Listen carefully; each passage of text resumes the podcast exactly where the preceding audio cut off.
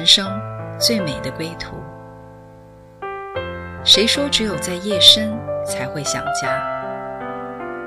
谁说只有会面才能倾诉？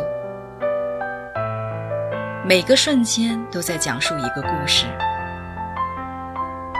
或许不经意的就能拨动你的心弦。来听听你的故事，我的故事。我们的故事，回家的故事，永远说不完。唯爱电台《回家之声》午间中文频道，亲爱的听众朋友，你们好，欢迎来到唯爱电台《回家之声》午间中文频道的营养专题，我是主持人营养师妈妈 Julia。我是阿兰姐妹，啊、呃，我是两个孩子的妈妈，同时的话呢，也是一位幼教老师。啊、大家好，我是橘子，啊、呃，我是三个小朋友的妈妈，啊、呃，也是很多年在家没有工作，但是呢，啊、呃，有一个社工背景的一个普通的啊、呃、女性。很高兴今天我们三个会一起来聊聊喂养小孩时的责任分工。在上期的营养专题，我们聊到了美国营养学家艾赛，sorry，对不起，嗯，艾琳萨特提出，在喂养中的父母和孩，在喂养中父母和孩子应该有责任的分工，父母负责吃什么、多久吃以及在哪里吃，孩子负责吃多少以及是否吃。然后更具体一点，就是父母应该负责选负责选择并准备食物，然后规律的嗯、提供正餐以及点心，让进餐的时间愉快，并且循序渐进的以自己为榜样，向孩子展示在家庭用餐时的行为方式，并考虑到孩子他们是对孩食物缺乏经验的，所以说不要因着孩子的喜好来提供食物，然后在正餐和点心之间。不要给孩子提供除水以外的其他食物或者是饮料，而且让孩子，嗯，成长成合适自己的身材。而且刚才我们提到了孩子负责吃多少，并且是否吃，而作为父母，我们应该要相信孩子会。吃自己所需要的量，学习吃家人所吃的食物，并且以合适自己的方式达到应他自己应有的身高和体重，并且学习在进食时应该有的一些行为。然后我们上期节目也同时聊到了，其实在这方面，就是这个理论看上去好像很简单，就是，但是其实实际操作起来还是会遇到蛮多问题的。橘子和安安姐妹，你们有什么想跟我们分享的吗？嗯，你先来，亲爱的。橘子。呃，我觉得我其实。并没有这方面很多的专业知识和资讯，啊、我觉得好像作为一个三个孩子的妈妈，在这个过程当中，真的方方面面都经历一个可以写成血泪史的一个 一本教材。呃，我自己其实经常就是会有一些觉得需要摸索，而且不是很清楚的地方，比如说，嗯，我举个例子吧，啊、我们家三个孩子。然后呢，三个孩子都都是小朋友，呃，每一个性格都很不一样。那其实呃，我自己呢，从小到大，我的一个呃背景是我不挑食的，啊、呃，在大人眼中，我是一个什么都吃的健康的好宝宝，我也挺爱吃的。所以呃，自己当了妈妈以后呢，我发现，哎，我们家的老大。真的这方面随我，他从小就是什么都吃，然后你给他什么他都愿意试啊、你跟他说什么他都是好，呃，yes，OK，okay. 所以呢，在很多家长都呃预先提醒我说啊、你你的孩子会经历一个就是什么都 say no，什么都说不的一个季节一个阶段的时候呢，我后来就是带着这种心理准备，发现哎，我们家老大竟然没有。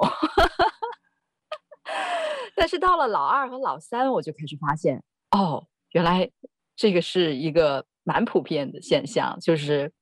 他们本来就是在呃开始吃辅食的时候呢，呃。都是挺愿意尝试各种食物的，哎，但是突然间好像到了两岁三岁的时候，呃，就发现他个人的喜好和个人的意见就开始出来了，而且越来越强。呃，这个事情是到我们家老三的时候，我觉得发展到一个高峰。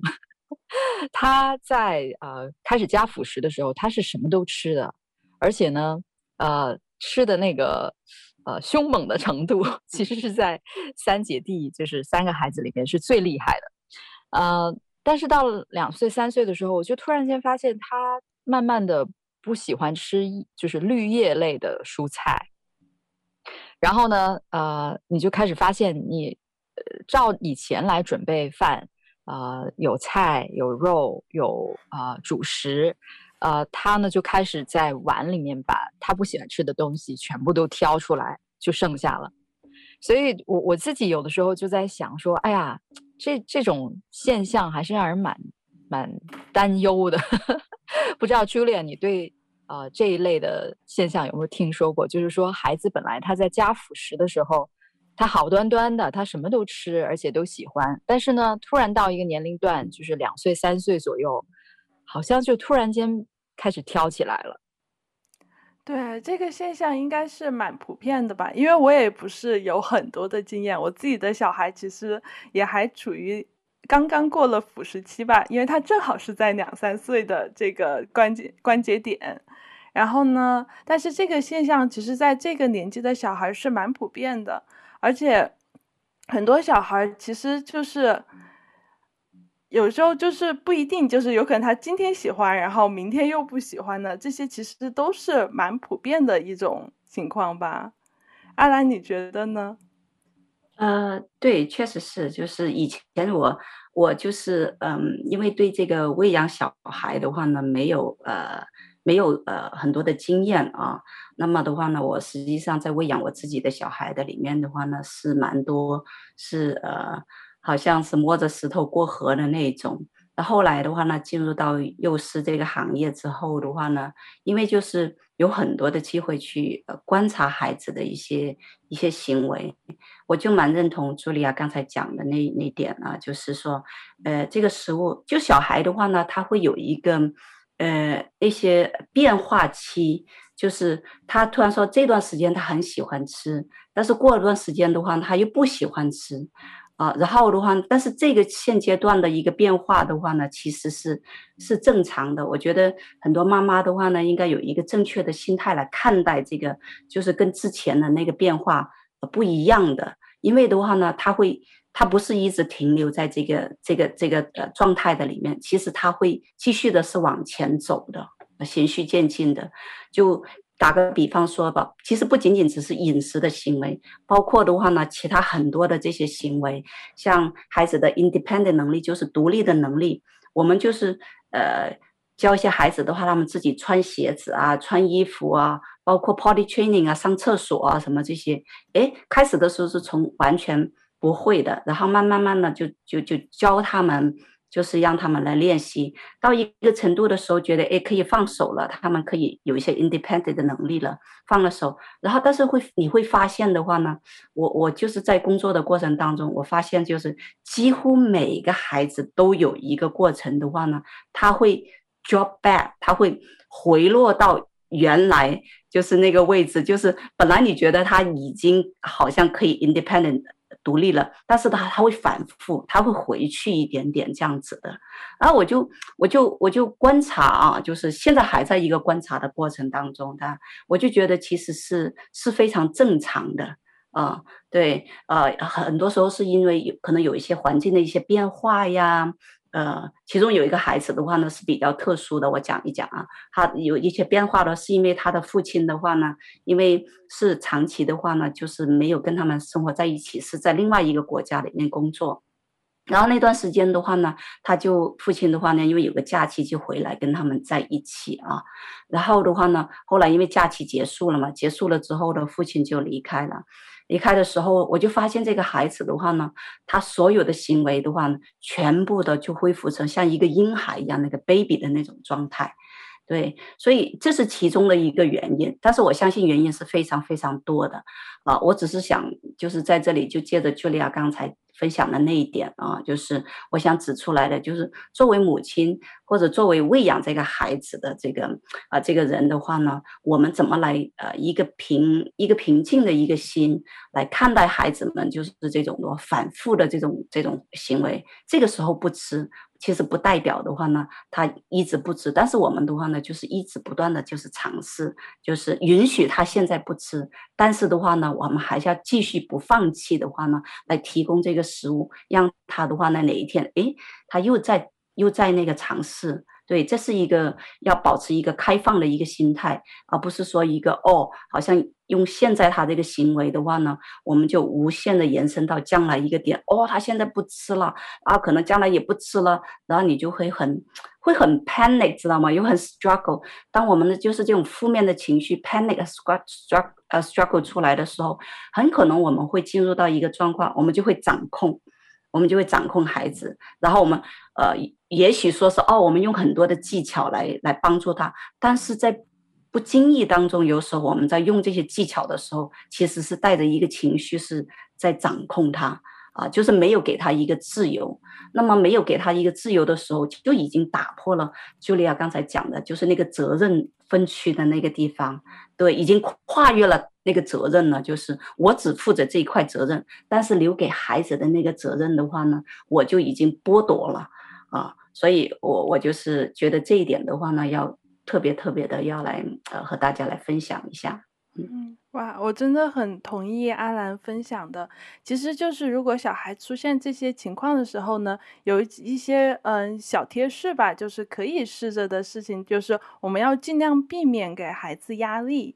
就是，嗯，这个压力可以包括比较负面一些的压力，就是哦，你必须要吃完这个食物，我才给你一块糖啊，这种压力，或者是就是他只要吃一个蔬菜，或者是就是他不那么喜欢的食物，我们就很夸张说哇，你好棒啊！就是这些正面和负面的压力，我们都不不给小孩，嗯，以之与之代替的呢，是我们可以尝试有更多的家庭一体进餐的时间。然后呢，爸爸妈妈在孩子面前就给小孩子展示，是我们是怎么去享受我们的食物的，怎么去享受这些可能刚才橘子举例子的绿叶蔬菜的。然后我们就是真的就是让孩子是通过我们的行为来学习这件事情，而不是就是给他压力说哇，你一定要这样。对，嗯，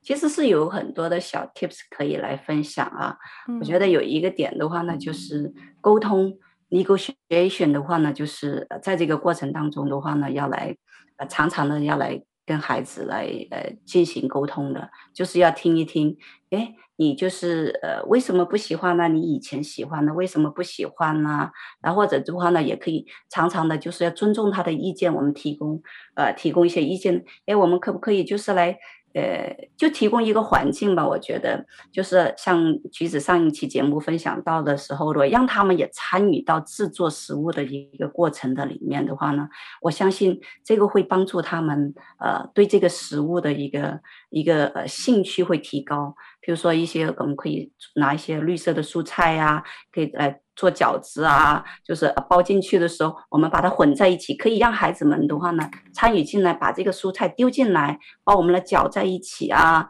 这样子，或者就是呃拿一些其他的蔬菜，我们可能做很多的很有很有创意性的，就让他们的创意加进来。然后当他们的创意加进来的时候的话，其实我观察到一个行为，就是凡是孩子们他自己动手参与的那个食物制作的过程。就是做出来的食物，不管有多难吃，他们都觉得好好吃的。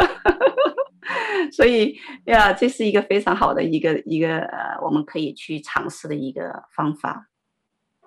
我刚才其实听你们两个说的时候，我是挺被启发的，因为其实我觉得时不时我都需要，就是有这样一个声音给我一个肯定，就是说在照顾孩子啊，在各方面的一个过程里面，其实呃那个眼光时不时的要重新调整一下，就是不要把它聚焦在一个呃静态的一个阶段，就是好像说哦，你今天是这个样子，你不要把它带拖到好像。很长，几年后也是这个样子，而是就是把它看成一个过程。嗯，我自己其实有的时候，我觉得我我这方面是需需要调整。为什么呢？就是比如说有的时候，妈妈的心里就是还是会觉得说，想要看到孩子他能够好好的吃饭，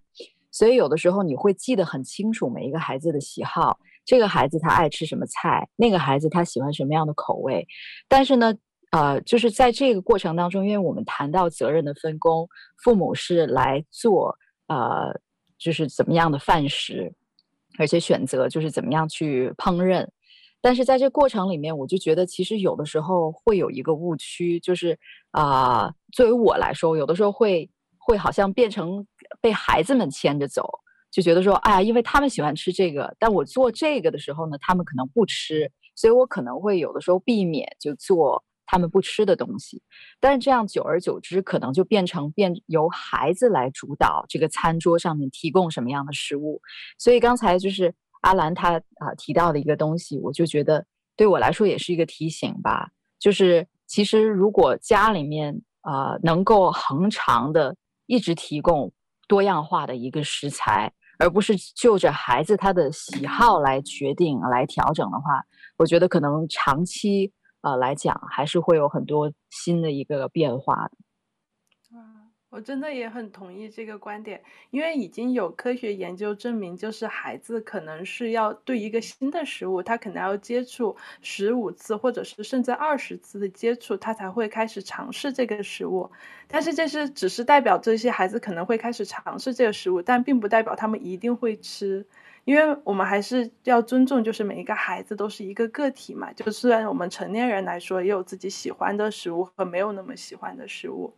然后，而且呢，其实从营养学的角度来说，我们来看，其实不吃某一个食物，并不代表这个孩子的饮食结构是不健康的。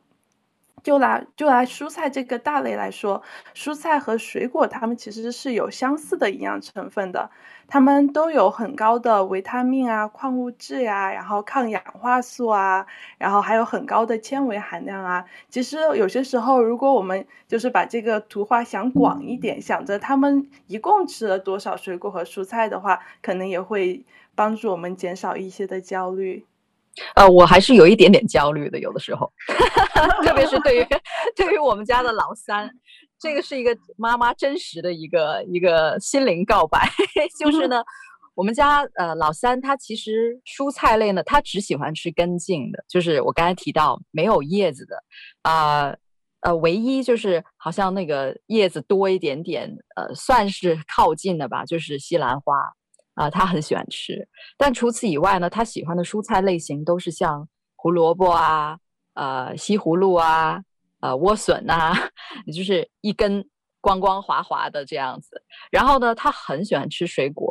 所以我就以呃，他吃水果吃起来真的是蛮凶的，就是你看到他每一天会跟你提要求，而且他脑袋里好像有一个呃自己生成的一个餐谱一样，就是他早上吃过水果，比如说吃的是苹果。他中午不会跟你要苹果的，他要香蕉或者梨。晚上他要橙子，就是他已经过了一遍这个数据库里面吃过的东西，他下一轮他会要求不一样的。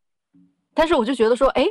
为什么他水果可以这么多的多样化的一个选择在它里面，但是蔬菜就是这么单一呢？而且它那个比例非常不一样，我就有时候有一些担心，觉得说，哎呀，这个如果整天吃这么多水果，糖会不会变成摄入太多啊？就是你知道，一个妈妈心里面很多这种顾虑啊。对，嗯，我可以，那我就先开始分享一些我的想法吧。对，就是我自己，嗯，个人观点嘛，然后再加上我学到的一些。其实我是听完你对你们家老三的一个描述的话，我是没有太大的担心的，因为就像我们刚才提到了，就是水果和蔬菜，首先它们的营养成分相似嘛，然后呢，其实我们有时候就会很担心这个糖的摄取，其实呢，我们糖是会让小孩子饱的。嗯，就是糖不是说就是我们担心，为什么我们这么担心糖的摄取呢？是担心他吃太多糖呢，然后他的营养就不均衡。嗯嗯，但是呢，如果是我们以水果为例的话，水果它不仅仅是糖，它有很高的维生素、矿物质、纤维啊，其实是很多样的，就是多种多样的营养都会在一个苹果里面，或者是在一个香蕉里面，或者是都喜欢的橘子里面啊。所以说，其实我们是没有那么担心，就是它的呃营养成分摄取不够的。嗯。对，然后再还有一个我能想到的点，就是因为我们会担心，就是比如说我们的营养指南会说你每天要吃多少多少的，就是绿叶蔬菜呀，而且要是深绿色的呀，我们就脑袋里面就会有哦，那如如果我们小孩子都没有吃到，因为我也是妈妈嘛，我也会说，哎天呐，今天都没有吃到，今天没有吃到就算了，这一个星期一个月他都没有吃。然后就开始就会有一点焦躁，但是或者是有一点急，但是其实当时我们有这个急的时候，我们想以怎么样的方式让这个小孩来多吃这个呢？其实也是一个需要想的一个问题，就是我们是要考虑，我们是不是要每一餐都有一些他不怎么喜欢吃的绿叶蔬菜放在那儿，让他增加对这个食物的接触，进而让他鼓励，不是。没有我们言语上的鼓励，或者就是因为他多接触，所以说，然后他看着家庭成员哥哥姐姐、爸爸妈妈都在吃，他也说，哎，我也来尝一下，这样自发的愿意去尝试这个蔬菜，还是我们就是很着急的，就是用。鼓励的方式，就是或者是正面的鼓励，或者是没有那么正面的鼓励的方式，让他来摄取这个绿叶蔬菜呢，其实也是可以想值得去思考的一个问题，就是以什么样的方式让他来摄取这个绿叶蔬菜。嗯嗯，我可以分享一个我自己的一个例子啊，就是嗯呃，呃是一个正面的例子。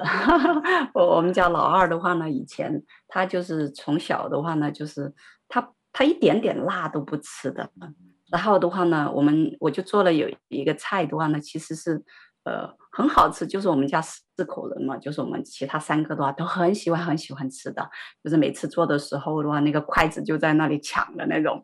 哎，但是就是因为有一点点辣。但是我们家老二的话呢，就从来不去尝试啊。然后我们都觉得，哎呀，好可惜啊，好可惜啊，又是不吃。然后每一次的话，我们都鼓励他，哎呀，你吃嘛，你吃嘛，这样子。然后，但是他一直就坚持不吃，一直就坚持不吃。但是的话，我们每一次的话呢，就是鼓励他。但是当然的话，鼓励他之余，就他还是不吃，我们也不会说。让他感觉到任何的压力，知道吗？因为觉得那个饭桌的时候，我们经常还会讲一句，就是呃，我们的我们的那个家乡话的话呢，就是意思就是说，嗯，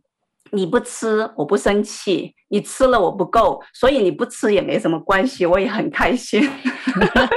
就是这气氛就很很那个什么，知道吗？他不吃，我们不会给让不会让他感觉到有任何的压力，但是就很奇怪的就是，我就发现，哎。呃，最近他开始变了，他就看到我们好像他就里面的话呢，有些想要去尝试一下这样子。终于有一天的话呢，他真的去尝试了一筷子，然后的话呢，尝试完了之后，他就发现，哎，原来那个辣我可以承受的。知道吗？我可以承受的，因为我们是四川人嘛。然后我们经常就说了：“哎呀，你是川妹子啊，有一个基因的，你可以吃辣的。”就好像在也在宣告他的身份一样，然后就除去他里面的那个那个谎言，我不能吃辣这样子。结果今有一次他真的就去尝试了，尝试了之后的话呢，他就哇，真的好好吃啊！然后一下子之前的就是他那不敢尝试啊那些的话，好像瞬间的话呢，就像一个。一个墙呀，砰一声就倒塌了。然后从那以后的话，我在做这个菜的时候，我们家是四双筷子同时在那里面 抢。所以真的是不要不要那个什么，呃，不要呃觉得呃就是。就像茱莉亚讲的话呢，我们就是哪怕他不喜欢，但是的话，我们要不断的尝试啊、就是让这个氛围的话呢，呃，在那里啊、影响他，终呃就是有一天的话呢，他也许会去尝试，会去来一起来跟我们来享受这个食物的。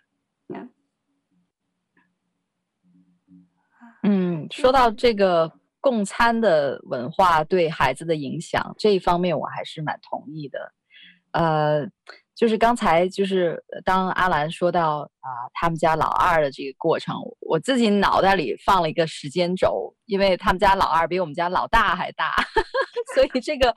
漫长的等待过程，其实就是不施加任何的压力，呃，就是好像让他自己来慢慢的培养对食物的一个兴趣啊，还要自己来决定。我觉得这个真的是蛮重要的，因为呃，我们家你想人口构成一家五口，孩子比父母还多，所以他们的势力是非常强的。嗯，有的时候我自己也在想说，究竟多大程度上我们就是在孩子吃饭的选择上。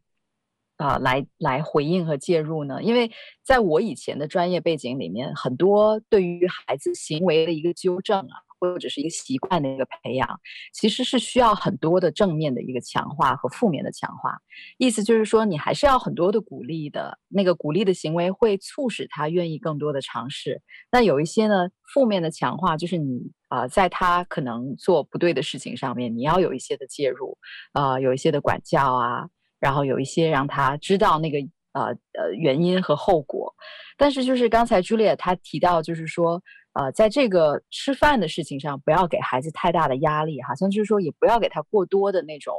反应，觉得说哇你好乖啊，你好棒啊，你吃了这个哎，然后呢，或者就是说你怎么不吃那个呢？就是我不知道怎么样拿捏这种正强正面强化、负面强化，就是。孩子他在这个过程当中跟父母和家人的互动里，就是我们的角色，还有我们的那个度，怎么样去把持？这真的是一个很好的问题。让我们先在这暂停一下，听一首歌《天赋的研习》歌曲，回来我们再继续再继续聊这个话题。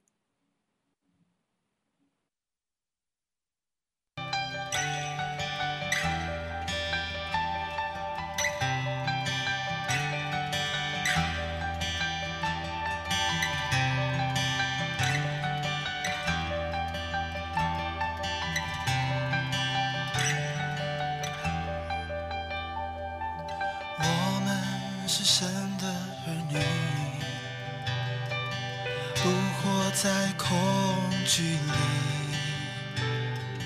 我们不孤单，因为有你在这里。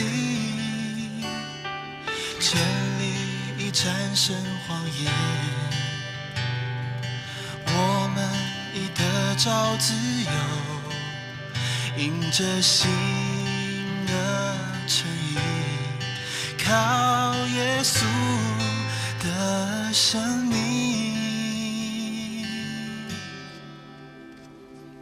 父已预备演戏，等着他儿女，父为我们预备筵席，等着他儿女。回到怀里，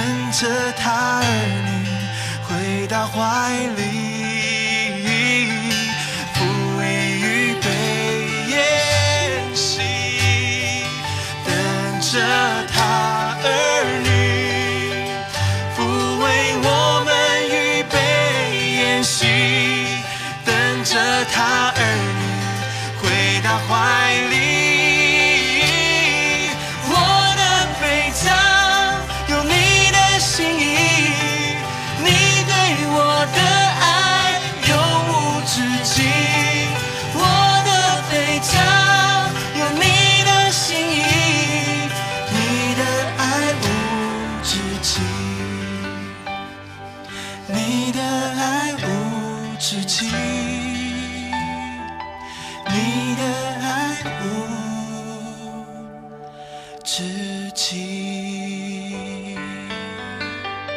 亲爱的听众朋友，你们好，欢迎回到唯爱电台《回家之声》午间中文频道的营养专题。刚才橘子提到一个非常有意思的问题，就是在孩子进食的过程中，我们应不应该进行或是正面或是比较负面的一些鼓励？橘子，我的这个用词有合适吗？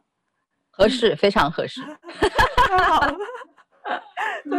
然后当时我听到这个问题的时候，其实我就想起来了，我上课时候学到的一个研究，就是他们其实在幼儿园的小孩上面做了一个研究，就是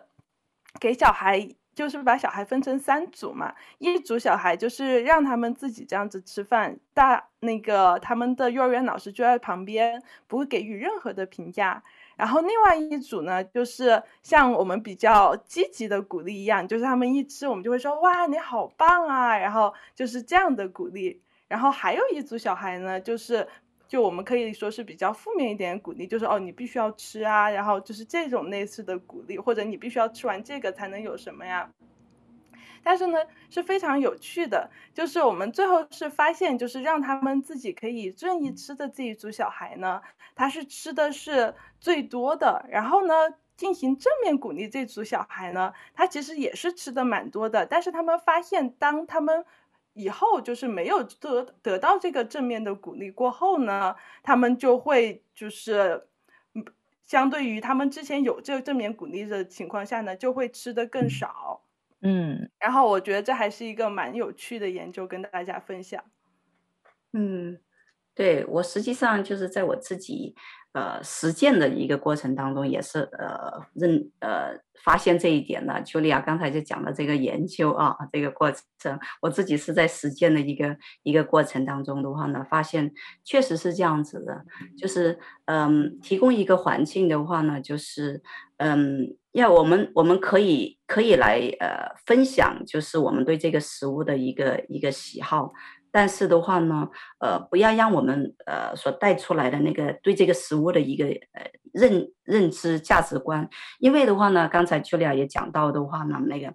其实小孩是对食物的话是缺乏经验的，缺乏经验的啊、呃。那么的话呢，我们在传递这个经验的时候的话呢，很多时候我们希望。传递的就是，哎，传递给他的时候，他能够来接受我们这个经验。但是实际上，我们对这个食物的一个经验的话呢，也是一个呃比较片面的、比较个人的。呃，因为我们所有人其实对事物的看法的话，都没办法达到一个全面的、很全面的一个诠释，所以对事物的、对对食物的一个一个喜好和经验的话呢，实际上哪怕是我们觉得我们呃是我们的已经全部了好了，给孩子的时候的话，也不一定能够呃让他呃就是呃真正的能够呃能够怎么讲呢？就是呃。认识到这个食物的一个美好，神创造这个食物的美好，所以我觉得的话呢，我自己感觉，呃，就是真的要有一个很自由的一个，当我们来分享的时候的话呢，我们要一个很自由、很 open 的一个环境的话呢，不要给孩子任何的压力，就让他自己的话呢，去呃 experience，就是这个食物，让这个这个体会的话成为他自己一个经验啊。对，所以这样子的话呢，就可以产生一个的话呢，就是他自己一手的，而且的话呢，也讲到这个正面鼓励和反面鼓励的话呢，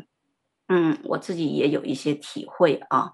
呃。很多时候，我们就像橘子刚才讲的话呢，就是如果发现这个小孩吃了之后的话呢，我们就会啊，你吃的好棒啊，好棒啊，这样子。我就发现的话呢，就是大家都有一个呃误区啊，就是赞美和表扬的一个误区。呃，刚才茱莉亚讲了一个研究，我也来讲一个研究哈。那么这个研究的话呢，就是一个大学里面做的呃一个试验，他就把两批分开两批人，一批人的话呢，就是。呃，就是有呃表扬，就是表扬他呃做完这个事情的一个结果，就是表扬他。然后另外一组的话呢，就是他在这个过程当中，呃做这个事情的过程当中的话呢，就是给他一些肯定的话语和鼓励的一些话语。就是焦点只是在过程，然后后来的话呢，就是这两组人的话呢，就是分别做了一个比较，发现这两批人的话呢，就是他们出来一个一个呃不同的话呢，就是只只着重于在过程当中鼓励的那些人的话呢，他们面对压力的时候，他们就是承受压力的那个能力是非常强的。他们的话呢，就是不会因为说这个事情的挑战太大了，他就放弃啊。他就是呃，但是另外一组人的话呢，他就会诶做这个事情之前的话，他会衡量一下，哦，这个事情都好像有点挑战，呃，我有可能我我有一个风险的话呢，就做到最后可能达不到那个呃结果，我可能就得不到那个表扬了，所以我就放弃了，呃，我就去做我可以做到的事情，然后我可以很容易的得到那个赞美，所以这个就是一个区别。当我们就是在餐桌上的时候呢，给孩子们这些言语的时候，正面的鼓励也好，负面的鼓励也好的话呢，我们都要呃注重在一个过程的里面，而不是一个结果的里面。否则的话呢，我们会把孩子带向一个在一个呃固定性思维的里面，他们只选那些哦，就是呃我很容易做到的那些事情。如果稍微有一点难度的时候的，他们就很容易就放弃。这样子的话，对于他们进入到一个成长性的一个思维的话呢，其实，呃，是有时候是我们呃，因着我们没有注意到这一点的话而造成的。嗯，我就是想分享这一点。呃，我自己其实，在听你们讲的时候，呃，我我觉得其实我反思在一些自己成长过程当中的一些情景吧。我想，可能一方面就是很个人的一个一个状态，就是我的人设是一个从小不挑食的好孩子，我也享受了食物多样化带给我的一个快感和和开心，呃，所以就是站在这样的一个基础上，我对孩子的期待可能会不一样，我会觉得说啊，我很享受啊，从我个人出发，我喜欢这些东西，为什么你不喜欢呢？就是自己里面有很多对话和疑问。啊、为什么你只喜欢这个呢？但是我就在想说，如果要是一个呃一个人，他成长过程当中，他是本身一个很挑食的人，他会不会反而 在这个过程当中，对于自己孩子如果也出现挑食的状态，会接纳的多一些？呃，讲到这个营养这方面，孩子们他们的知识是呃缺乏的，经验也是缺乏的，在一个持续积累的过程当中，呃，我自己倒是想到一个点。就是我觉得，其实啊、呃，我们现在呃现代一个生活，而且是城市生活里面，其实这个共餐文化跟以前其实是很大的一个不一样。呃，因为就是现在很多父母工作的一个啊、性质啊，或者是家庭的一个节奏啊，我就觉得好像很难像以前那样，就是真的好好的，就每一天可能都有一个时间。有一顿饭是大家好像好好的坐在一起，然后呢很放松，然后在一起吃饭。我觉得很多时候我自己的感觉就是好像都像打仗一样，就觉得哎呀，今天呃老公的工作也很忙，我有很多的事情，然后孩子们其实他们也挺忙的，所以就是怎么样能够设定一个时间，大家都坐在这个饭桌上安安心心，而且专注在食物，专注在彼此。就是来享受这个共餐的时间，我自己觉得是呃，可能我我要把他的那个优先次序再调高一点点，这是对我自己的一个呃情况，就是一个反思吧。因为我突然间发现，其实我对于很多食物的一个营养知识啊、这个东西怎么好吃，那个东西怎么挑，然后呢，这个东西怎么样做好吃最适合，呃，哪一个跟哪个配搭，就这些东西。是在一个漫长的过程当中，而且在很多时候是在饭桌上，啊、我积累到的这些的知识，从我的父辈，呃，所以我就在想说，哎，其实我也想，就是呃，听众朋友来来自己自查，然后问一问自己这个问题，就是当你和你的家人在一个饭桌上共餐的时候，你们肯定会对话的，会聊天嘛。那你们的对话内容里面有多少是涉及到食物，涉及到这顿饭的呃，就是食材啊、烹饪啊这些东西的？因为我觉得其实呃，在这个过程当中，你传递给孩子的一些营养知识，其实是很自然，但是又却对他们可能有很大的帮助的。我不知道 Julia，你在这方面有没有什么回应或者建议？我的回应就是橘子讲到了他就是对食材的挑选啊，和什么和什么配在一起好吃呀。橘子确实是很厉害，因为我是吃过橘子做的菜的，非常的好吃。嗯，对，然后嗯，就是。还有，其实还有一个 tip，突然一下想到了，就是其实如果是有一些蔬菜哈，就是比较的味道比较强烈啊，像菠菜啊，然后这种味道比较强的蔬菜的话，其实还有一个可以想的办法，就是可以想办法，就是以一些烹饪的方式啊，这个橘子和阿兰肯定是非常专业的，就是或者是加一些调味料啊，就是来改变它的味道，就不一定非要是一个生的状态，或者是一个。嗯，比如说就是很简单，加一点盐的那种状态给孩子吃，或者是我们考虑就是如果是生的蔬菜呀、沙拉呀，孩子没有那么喜欢吃的情况下，我们可以做一些酱，然后比特别是小一点的孩子，让他们自己这样子蘸着吃呀什么的，其实是也是一些挺好的小办法，可以去尝试一下的。嗯。对大家都提到的话呢，怎么样来提高我们的烹饪的这个技能哈？对，确实是呃养育孩子的话呢，是一个很呃锻炼我们成为呃成为厨师的一个过程。啊、呃，我就特别想回应橘子刚才讲到的话，这个餐桌文化这个问题啊，确实，呃，如果没有一个很好的一个餐桌文化的一个氛围的话呢，比如说我们呃就是。中国人其实是蛮讲讲究这个啊餐桌文化的，哎呀，是非常的深远啊这个文化。实际上的话，在一个餐桌上的不仅仅只是吃吃饭这么这么简单，不仅仅只是追求到一个哦，我我我吃完这份饭这顿饭我吃饱了，然后呢只是专注在一个结果的里面，是不是？但是如果说我们只专注在一个过程的里面，我相信那个 benefit 的话呢是更大的。那怎么样的话呢？让这个。用餐的时候，我们真的是可以一家人的话呢，都能够参与进来，是彼此的参与进来的，呃，呃，所以就是呃，设定一个固定的时间，呃，大家都方便的一个时间的话，一起来进餐是非常好的，对，这个是也是非常有必要的，我觉得，啊、呃，这个呃需要妈妈来来调整的话呢，怎么样？因为好多时候妈妈我发现的话呢。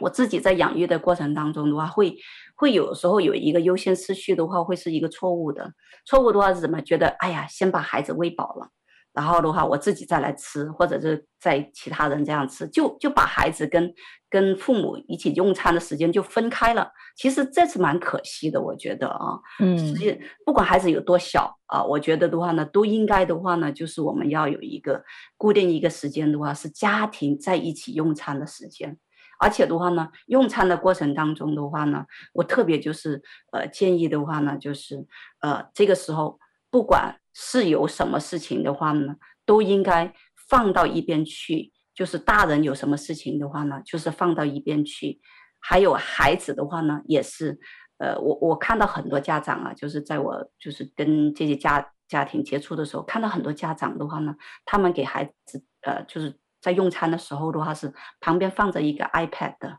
旁边看着放着一个手机，边吃边看，实际上那个时候已经不是在专注在吃饭的过程的里面了，已经专注在只是得到这个吃了吃饭之后我吃饱了这个结果的里面。但是这个过程的话呢，完全就是没有进入到里面。呃，我觉得这个过程的话呢，真的我们来呃营造这个呃这这个这个用餐呃文化的时候，就是这个这个仪这个呃仪式的时候，其实。真的是需要的话呢，一个是固定的一个时间，大家在一起；还有一个的话呢，就是彼此的一个专注，在这上面的话呢，我们才有可能进入到像橘子说的，我们真的在来聊天哦，来聊一聊哦，什么食物好啊？要不然的话，哦，我在看 iPad，你在看手机啊，我在做一个其他的事情。那其实，在吃饭的过程当中，根本就没有氛围让我们来哦聊一聊到底这个食物是怎么样的，对。所以这个餐桌文化是很需要、很需要，就是我们来培养这样子、建立这样子的一个氛围。啊，谢谢你们的分享，我真的是非常非常同意你们的刚才的分享，然后也让我想到了，其实食物其实是，嗯，不只不仅仅是要喂饱我们的身体的，其实它是对我们的身体健康和我们的心理健康都是一个非常重要的一个部分。然后和食物的一个良好的关系，不仅仅是我们吃的，嗯，就是所谓的健康均衡也好，其实还有一个很大很大部分，就是我们能够享受我们的食物。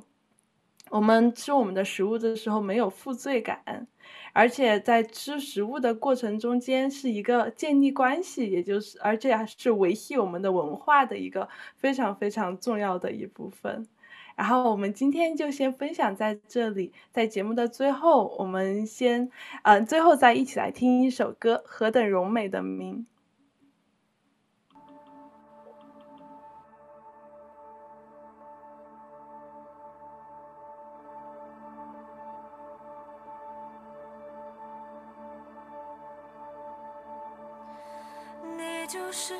太出生的道。至高主一生同在，在造物中隐藏你荣耀，今生你在基督里，这是何等柔美的名，这是何等柔美。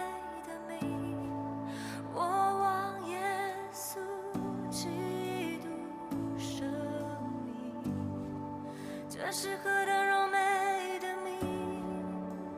无一事无相比。这是何等柔美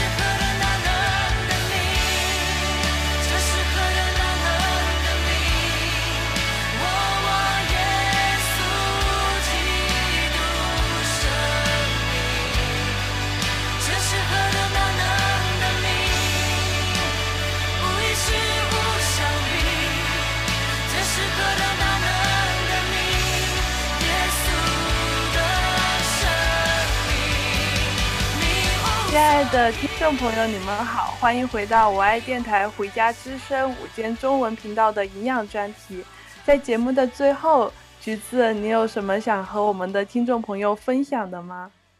呃，我觉得这一期其实还是蛮丰富的。我感觉就是有几个点是对我个人来讲有很大的一个指导的意义。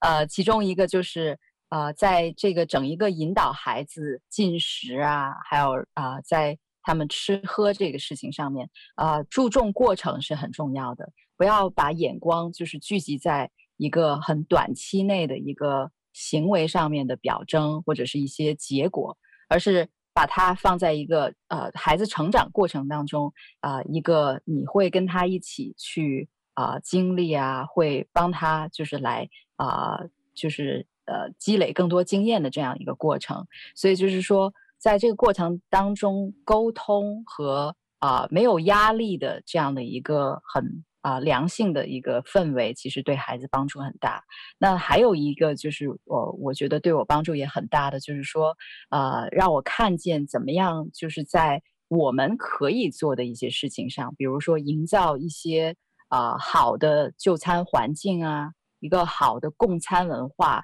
就是当我们一起去吃饭的时候。我们能够在关系上面彼此真的是连接，让孩子在就餐的这个环境当中，他感觉是享受的。呃，还有一个就是，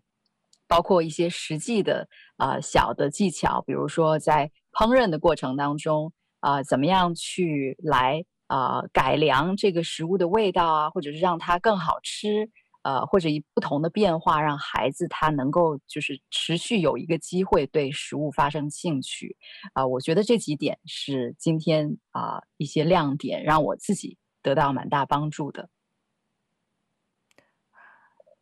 谢谢你，橘子。嗯，在节目的最后，艾兰姐妹，你可以为我们做一个祝福的祷告吗？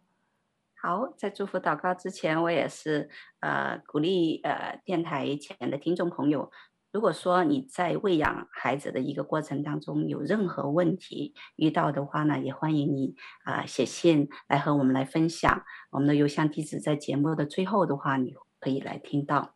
嗯，所以感恩就是接着这个节目的话呢，我们可以跟大家来分享。主要就是你是赐粮食给我们的神，主你所赐的一切的粮食的话呢，都是为着我们身体得益处，也为着我们的灵、我们的魂来得益处。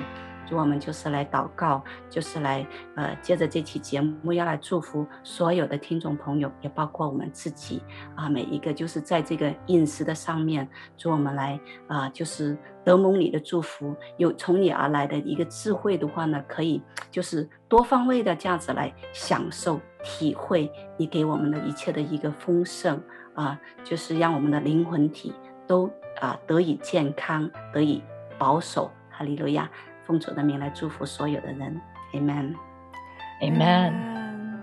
谢谢你们的分享，也谢谢电台前的听众朋友们。我们下期节目见。